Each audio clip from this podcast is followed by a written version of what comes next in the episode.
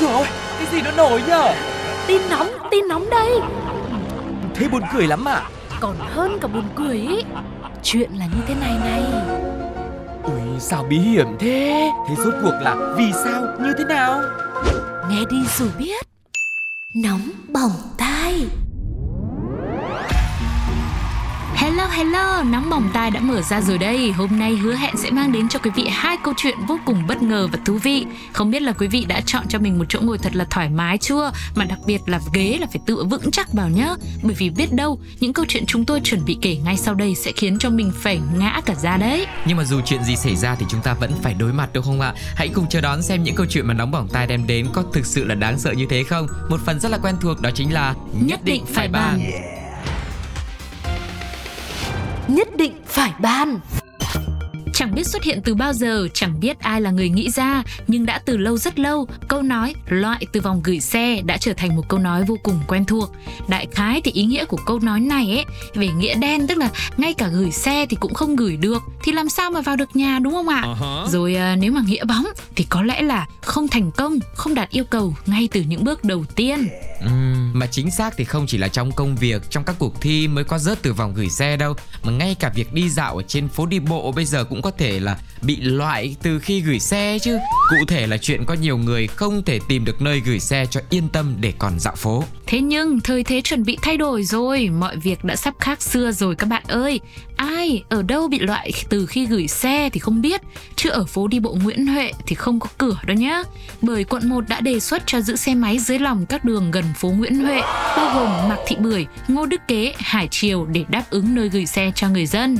Kiến nghị vừa được quận 1 gửi cho Ủy ban nhân dân thành phố Hồ Chí Minh với kế hoạch là triển khai từ đầu năm 2024 vào mỗi tối cuối tuần thứ bảy chủ nhật những dịp có sự kiện lớn nữa, nơi giữ xe máy được đề xuất dưới lòng đường các tuyến Mạc Thị Bưởi đoạn từ Đồng Khởi đến Nguyễn Huệ, Ngô Đức Kế từ Đồng Khởi đến Nguyễn Huệ và từ Nguyễn Huệ đến Hồ Tùng Mậu, rồi đường Hải Triều từ Nguyễn Huệ đến Hồ Tùng Mậu. Đây là các đường nhánh quanh phố đi bộ. Các bãi giữ xe máy dưới lòng đường sẽ được sắp xếp cách bó vỉa tối thiểu 2 mét để người dân du khách dễ dàng tiếp cận. Các bãi được bố trí lối thoát hiểm, cứu nạn, phòng cháy chữa cháy, vệ sinh môi trường và vỉa hè các đường trên không cho giữ xe nhằm tạo không gian cho người đi bộ, hoạt động kinh doanh các hộ mặt tiền. Nói về phố đi bộ Nguyễn Huệ cùng với công viên Bến Bạch Đằng nằm kế bên thì hiện nay chính là một địa điểm tập trung rất là đông người dân du khách đến vui chơi, nhất là dịp cuối tuần ấy. Tuy nhiên đông vui là như thế nhưng mà lại có tình trạng là thiếu bãi giữ xe rất là trầm trọng chỉ có một số địa điểm như ở đường Tôn Đức Thắng này, bến buýt sông và chủ yếu là phục vụ khách của tuyến này thôi. Tình trạng thiếu bãi giữ xe đã ảnh hưởng giao thông cũng như trật tự đô thị tại khu vực do người dân dừng đậu không theo quy định nào trên vỉa hè. Hơn nữa, vào các dịp lễ thì ờ, khách cũng bị tăng giá giữ xe gấp nhiều lần so với ngày thường. Vậy nên, việc có thêm nơi giữ xe để mọi người yên tâm vui chơi, cười gọi là hô hô hô trên phố đi bộ thì quả thực là một đề xuất quá là tuyệt vời. Yeah, ngoài phương án lập các bãi giữ xe cho khách thì quận 1 cũng đề xuất thành phố cho thí điểm các khách sạn rồi nhà hàng ở đường Nguyễn Huệ được kinh doanh giải khát thức ăn nhanh trên vỉa hè từ giữa tháng 12 năm nay.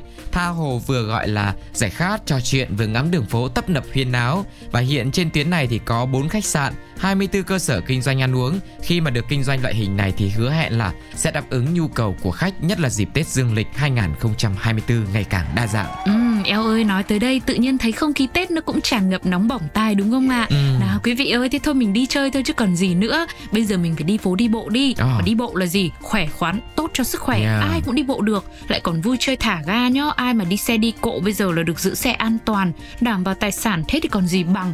Với cả hơn nữa ấy, bình thường khi mà mình đi phố đi bộ Nguyễn Huệ thì có những ngày à, cuối tuần lễ Tết sẽ rất là đông người ở cái khu đường phố chính đấy. Đúng. Nhưng bây giờ có thêm những khu phố mà đã được à, thiết lập những bãi giữ xe như thế này thì tự nhiên mình lại cảm giác như phố đi bộ hình như cũng được nới ra thêm những cái tuyến đường nhánh nữa. Chính xác. Rồi rất nhiều hoạt động ở những cái cung đường đấy nữa thì sẽ làm giảm tải đi được số lượng người ở trên khu đường chính để mọi người vừa vui chơi mà nó cũng thoải mái không bị chen chúc. Và có rất nhiều những cái sự tiện lợi khi mà có thêm những cái dịch vụ này được mở ra đúng không ạ? Thì hy vọng là khi được được áp dụng thì chúng ta sẽ cảm thấy tiện lợi hơn khi đến đây. Ừ. Và với câu chuyện này thì để xem là những người gọi là tín đồ mà rất là thích ra phố đi bộ chơi thì họ sẽ bày tỏ những cảm xúc như thế nào nhá. Ok. Kinh nghiệm của tôi là cứ gửi xe trong trung tâm thương mại cho rẻ, bình ổn giá. Đúng này, đúng đúng, đúng, hợp lý. Mong sớm thành hiện thực, chứ nhiều khi đi bộ từ chỗ gửi xe ra tới phố đi bộ là mỏi giò, khỏi đi bộ nữa luôn á. Yeah. Tôi thì chả đi xe lên phố đi bộ bao giờ, vì tôi cũng chả đi bộ luôn đâu ha ha. Nani? nhất định phải ban. Thông thường trong một năm thì chỉ có những ngày lễ Tết kỷ niệm quan trọng thì người ta mới tổ chức những bữa tiệc linh đình để chúc mừng thôi. Và trong các bữa tiệc ấy thì à, sẽ mời bạn bè này, người thân hay những nhân vật có liên quan tới để cùng ăn uống và ghi dấu ngày đặc biệt đó.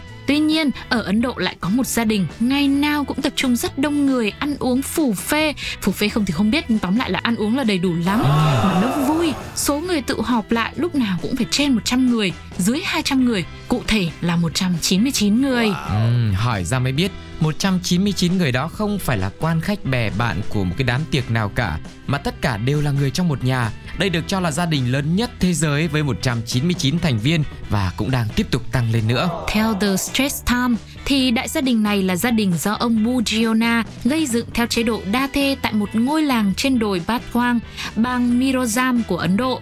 Khi qua đời vào tháng 6 năm 2021 ở tuổi 76 thì ông này đã để lại phía sau gia đình gồm có 38 người vợ, 89 người con, 36 người cháu và hàng chục đứa chát. Người vợ thứ 39 qua đời trước ông Ziona. Không chỉ đứng đầu gia đình ờ, đông nhất thế giới đâu, mà người đàn ông này còn đứng đầu giáo phái cơ đốc giáo lâu đời có tên gọi là Chuntha Koran.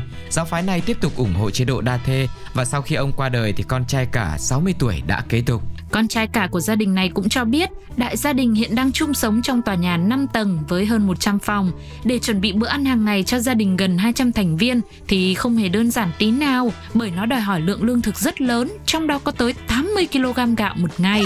Sau hàng chục năm phát triển và mở rộng thì đại gia đình này đã thay đổi, không còn theo tục đa thê nữa và người con trai trưởng cũng là người đàn ông duy nhất trong gia đình hiện nay có nhiều hơn một vợ. Ôi rồi ôi, nghe xong cái câu chuyện này nhá, ừ. tự nhiên Thu cô cảm thấy rất là lo lắng cho những người phụ nữ trong gia đình này. Sao vậy? Bởi vì là sẽ phải phục vụ một cái số lượng người rất là đông ừ. và đặc biệt là những người phụ nữ mà làm dâu nữa. Bình thường ấy đi làm dâu một mẹ chồng thôi đã cảm thấy nghe rất là vất vả rồi. Và vào trong gia đình này hình như đâu tới 3 8 40 người, người mẹ vợ như thế mẹ chồng như thế này thì Vâng, tôi thì cũng đang làm phép tính bởi vì lúc nãy bảo 100 phòng mà 199 người chia ra cứ đâu đó trung bình khoảng độ hai người một phòng. Ừ. Ờ thì thôi thì cũng còn được đi chứng tỏ là cũng may cái là gia đình này có vẻ cũng là có điều kiện đấy, ừ. chứ không phải là không nhưng mà eo ơi đông thế ừ. mình nghĩ mà mình thấy ngột ngạt quá mình thấy uh, phố đi bộ nguyễn huệ nhà mình nhá ừ. có khi một ngày hàng chục nghìn hàng trăm nghìn người mà sao mình chả thấy ngột ngạt như cái nhà này à. cứ mỗi bữa ăn là phải cứ tụ họp từng đấy người nhưng mà kể ra thì không biết rằng là um, liệu một bữa ăn đấy là họ có đếm đủ quân số không ừ. hay là họ sẽ uh, tính cách nấu ăn như thế nào hoặc hôm nào mà có người mà uh, không về nhà ăn cơm thì sẽ có cái hình thức báo cáo ra sao nhỉ đó vẫn là một câu chuyện mà khiến cho uh, chúng ta phải thắc mắc và cũng thêm một điều nữa để mình thấy rằng trên đời này cái gì cũng có thể xảy ra. Vâng, và một cái câu chuyện cũng rất lạ lùng như thế này nhưng vẫn tồn tại trên cuộc đời đã khiến cho cộng đồng mạng chia sẻ những gì chúng ta hãy cùng nghe ngay sau đây nhé. Tết đến, nhà này mà mừng tuổi chắc xỉu ngang luôn.